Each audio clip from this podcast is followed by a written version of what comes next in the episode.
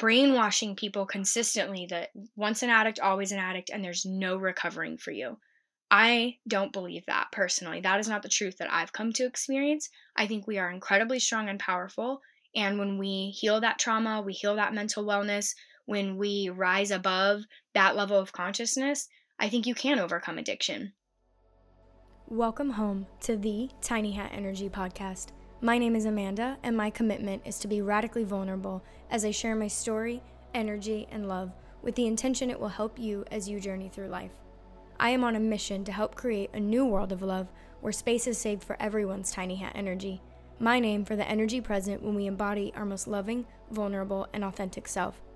Together, we will walk through both immense suffering from trauma, addiction, incarceration, grief, and mental health, and immeasurable joy from overcoming suffering, finding my tiny hat energy, and living once in a lifetime experiences.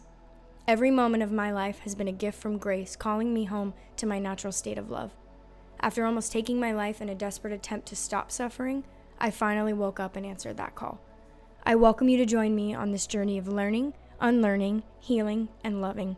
I'm so grateful and humbled that the universe brought you here with me today, and I love you. Namaste and welcome back to the podcast. I am really looking forward to this episode today titled Truth About Addiction. It is going to be very similar to the episode I posted two days ago, Truth About Mental Health. We are going to look at addiction from a spiritual lens. I'm going to share my addiction story, something incredibly profound that I've never heard in my entire life around addiction. A friend brought to my awareness, and a couple of really beautiful things that I have found in my consciousness and in my spiritual journey working through in a deeper level of my healing around my addiction and just kind of look at some of these concepts and reasons around why addiction may be such a pain point for humanity right now and why we aren't really seeing any improvement. Getting started with my addiction story, I touched on this in my intro series. I'm going to do a high level overview just to kind of get us all back on the same page. I know it's been a while. I come from addiction. I come from a family riddled with addiction. One of my parents was an addict. I can honestly look back and kind of always had that quote unquote addictive personality. I really had always had a noticeable issue with self control.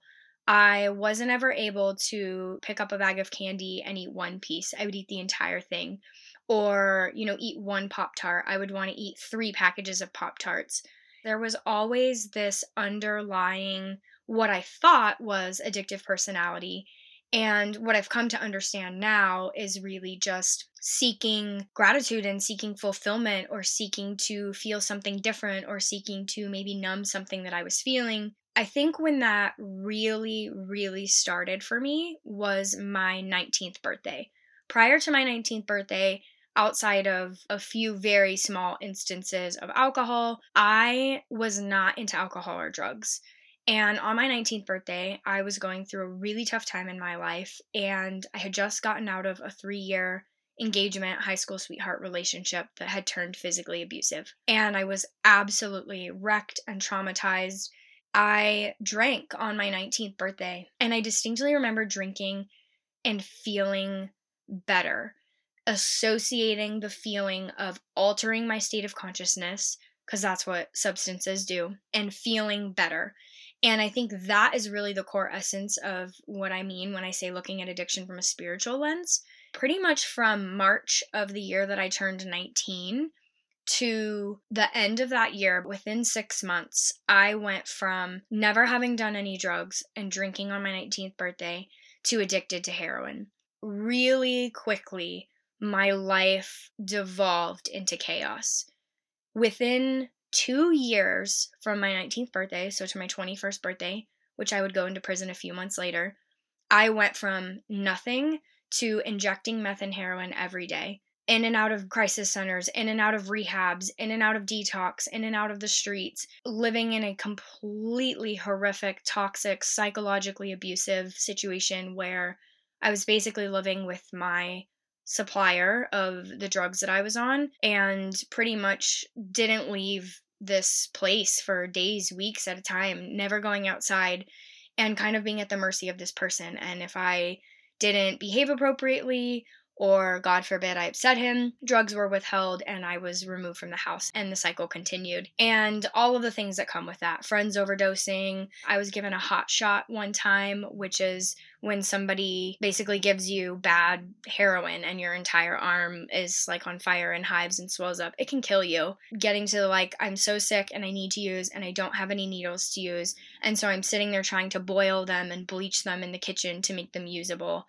I have had times of desperation in the bathroom of a family member's where I'm so sick and I can't find a vein because my arms are just completely shot and I'm just sitting there stabbing myself over and over and over again, bleeding, trying to get better. For me, it started with smoking heroin and then it was injecting heroin and then it was very quickly injecting heroin and meth.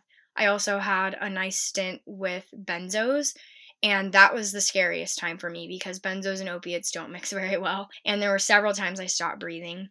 There were several times that I intentionally tried to OD. It just never worked. I remember the time that I tried with heroin. I woke up, I don't know, a day or two later. Uh, the concept of time is completely warped, realizing, wow, I've just slept for, you know, one or two days, but I'm still alive. When I got into prison, I had about six months clean. And then when I relapsed in prison on Percocet pills.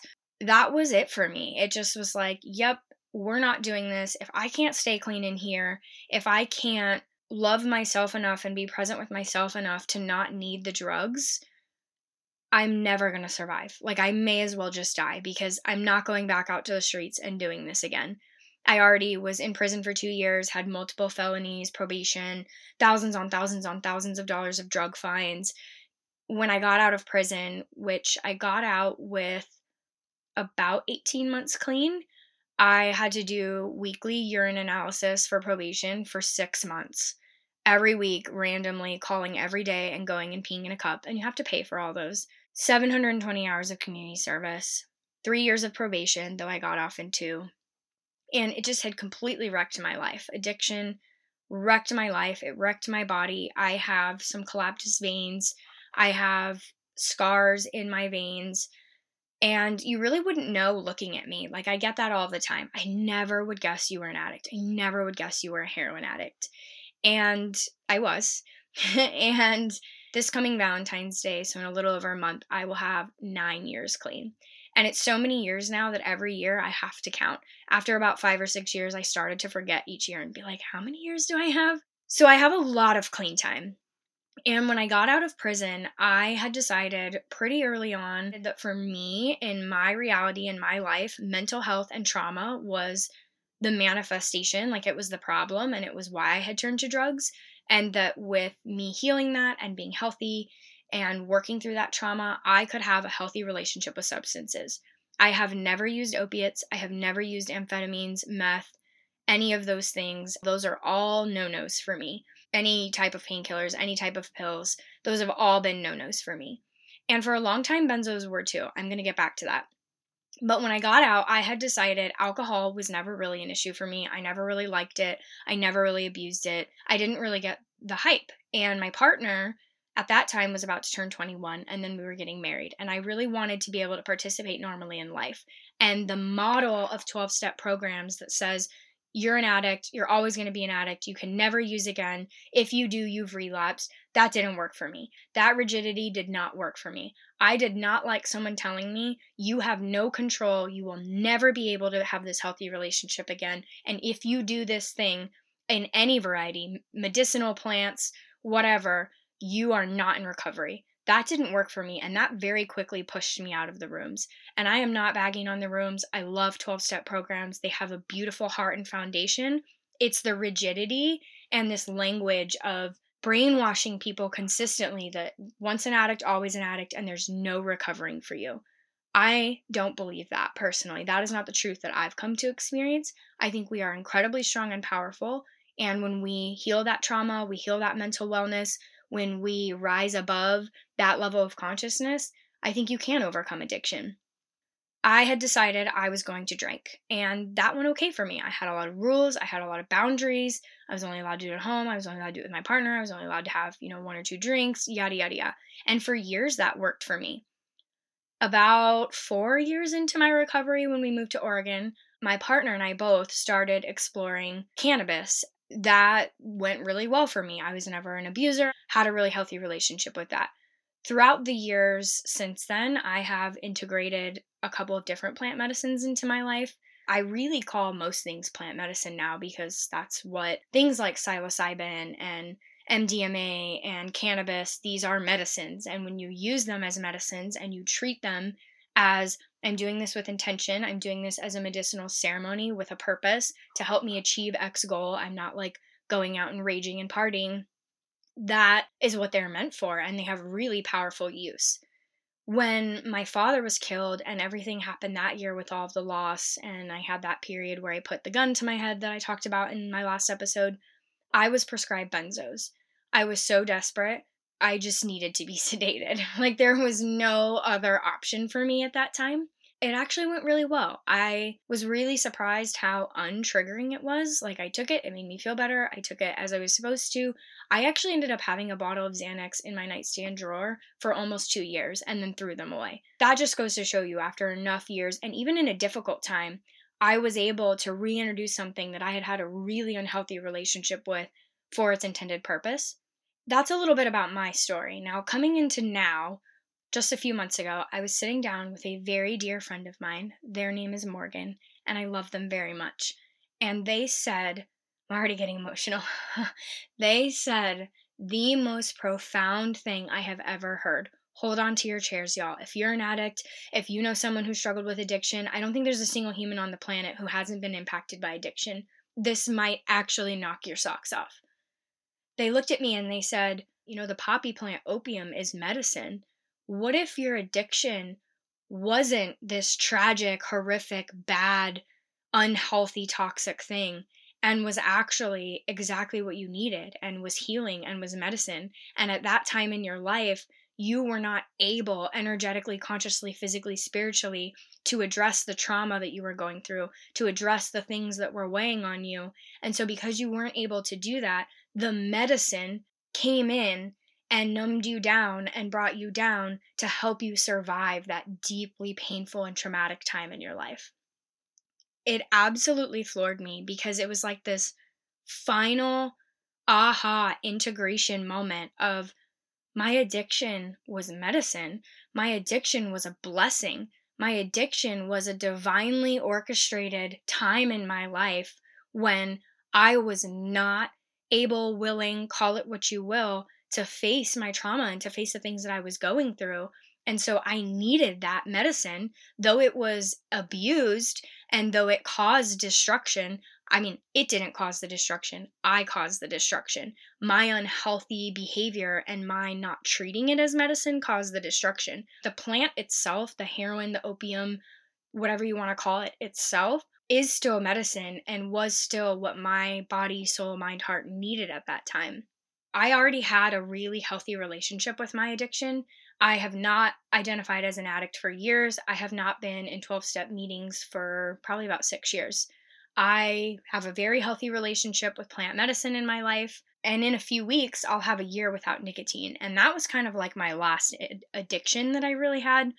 Although that was much different of an addiction, that was much more of an emotional crutch something I used for my social anxiety, something it was my friend. It made me feel comfortable when I didn't love myself and when I didn't know how to be around people and I didn't know how to do these things. Nicotine was that. So I overcame that a year ago. And so here we are, you know, a few months ago. And it just was this final moment of, oh my gosh, my addiction was a blessing. I've been demonizing it and I've been viewing it as this dark time and this bad thing and this trauma and tragedy, these really aggressive, dark words that we use as a society to talk about addiction, when really it was just what I needed at that time. It was medicine. It was helping me through something that I was not able to go through on my own at that level of consciousness. I'm so grateful for that awareness that was brought to me by my friend as I've sat with this more, I had this amazing download around the duality of needles. The same thing that destroyed my life healed me. And what I mean is injecting substances with needles completely. Like once I started injecting, I went from zero to 100 overnight. That was a whole new demon for me. And it completely, through my choices and through my level of consciousness and through my lack of awareness, led to destruction. Well, now looking at this year, acupuncture has completely been one of the biggest core portions of my healing journey, of my spiritual awakening, of healing the trauma in my body, and that's needles. That's needles going into my body. And so here we have this exact same tool and this exact same medium can be used for destruction or can be used for healing. And so that's duality. It's a perfect example of duality. And realizing that this thing that we demonize is a tool and is a medicine when used appropriately. So, coming into the spiritual lens of addiction, it's all kind of echoing the same stuff from my episode on mental health. What if we have it all wrong? What if we are looking at addiction as this genetic thing and labeling people this label, which labels are really damaging? But labeling people as this label and saying you're always going to be this thing, it's in your genes, you can't fix it, you can't help it, you can't escape it, so you're just going to have to learn to live with it. And the only way that we know to live with it is to just not take anything because we don't actually want to get to the problem, the trauma, the behaviors, the erroneous thinking, the lack of consciousness, the lack of connection to God, source creator. We don't want to talk about all of that. So the solution is go to meetings, work some steps, and just don't use anything ever again. And it reinforces this thinking of you are not powerful. You are small. You don't have control. You are powerful. You are big beyond measure, and you do have control over your mind and your thoughts because you're not them. So you're not an addict forever. And I'm not going to get into genetics. We could get into epigenetics and how you can literally change and up and down regulate your genes. I'm not going to get into all that. But I know I quote unquote have the addiction gene and I'm not an addict anymore. Labels are damaging because when we single people out and give them this label, essentially it's as if you don't have control over that thing. Here's the truth about addiction the truth about addiction is all people are addicts. Think of every single person that you know food, alcohol, drugs, sex, porn, nicotine, sugar, caffeine, medication, TV, video games, everyone has the capacity to be addicted to something. Addiction is way more than a physical thing or a mental thing. Spiritually, anyone can be addicted to anything when you are not spiritually well. When we have this lack of knowledge and this lack of healing and lack of consciousness to address what's really causing it, it's the trauma, it's the lack of awareness and consciousness. It's not healing whatever's going on underneath that's being medicated or that's being numbed when we don't have those things, of course addiction manifests. Addiction is a behavior. I'm not talking so much about physical addiction, I'm just saying addiction as a whole. That's a behavior. And that's a manifestation of the things that I just mentioned. It's so interesting because there's so many gems from the 12 step programs about addiction being a spiritual problem and a spiritual sickness, and it gets so many things right. Where it loses me is telling people once an addict, always an addict. That's not true. I know so many people who had horrific drug addictions to meth, heroin, big, big, heavy hitter drugs that 5, 10, 15, 20 years later are completely clean, have not been in any type of program, therapy, recovery, anything for 5, 10, 15 years, and have a healthy relationship with cannabis, alcohol, plant medicine. I'm not advocating and saying go do that. If you are struggling with addiction and you're working to overcome this thing, you have to heal first. You have to do the healing work first. You have to find the spiritual causes. You have to work on the trauma. You have to have enough consciousness that you separate from your mind and your ego and your thoughts. Because my mind is a mind. I have a brain. I have an ego. I'm a human being. Do I have thoughts occasionally, mostly when I'm sad, of, oh, I want to go get high? Yeah, nine years later, still there. Nine years later, still happens. Happened recently. The second it happens, though, it's completely obliterated from reality because me, the conscious soul, recognizes that that's a thought of my mind. I am not that thing, completely ignores it or doesn't even notice it most days, and just says, Yeah, no, we're not going to do that. We don't live there anymore. It's just never going to be an option. I walked through my father being killed, my pregnancy loss, multiple family loss, my separation, physical pain beyond anything I've ever experienced when I had a lemon sized ovarian cyst rupture. I walked through my emergency D&C. I walked through all of those things clean without any narcotic assistance or pain meds. When you realize that you are not that pain, when you realize whether it's physical, emotional, mental, you are not those things, there's something you're experiencing, the holds that addiction ever had just completely melt away. I sit here today and I do not identify as an addict. I am recovered. I save space for everyone's reality. There are a lot of people who 12 steps work for them, and that's awesome. I love 12 steps. I support that for you. I support every single person's path. It is a very strong thing to say. The truth about addiction is we're all addicts and it can be recovered. The only thing that I'm advocating for today is if that's not working for you, have you considered this lens? Have you considered looking at addiction from a spiritual lens? Have you considered that when you really, truly, deeply, fully heal all of your trauma, are you still plagued? Because when we are identified with our ego, aka our mind or our personal self, whatever you want to call it, you are identified with labels. I am a mother. I am bipolar. I am an addict. I am a teacher. I am tall. I am a woman. I am, I'm just spitting out random things that people identify with. You're none of those things. You are an eternal, energetic soul having a human experience. Your soul is not any of those things. Those are identifications and labels that your mind and your ego has boxed you in. Addict is just another one of those. So, how about instead of constantly saying, My name is so and so and I am an addict, maybe we start saying, I am currently struggling with addictive thoughts or I'm currently struggling with behaviors. Start labeling them as thoughts and behaviors and quit labeling them as who you are. You are so much more than an addict. And for your loved ones, too, if you're not the addict and it's your loved ones, give them some space and grace and credit. They are so much more than that label. That label is really heavy to carry. I will never forget the moment in prison that I really, truly, at that time, internalized and accepted I am an addict and I am always going to be this way and I am never going to be able to use again. Like, I believed that. I'm never going to be able to have a drink again. If I ever do any of these things, I'm going to go out and I'm going to die and my recovery time isn't real. That is not working. That is fear based control, fear based thinking. Fear is not a long term sustainable solution which is exactly why we have the epidemic, I would argue pandemic, of substance use problems that we have in this world right now. Fear doesn't work. Fear is not a way to control people. It is a constant cyclical thing that causes more harm than good. We have to meet these things with love. The opposite of fear is love.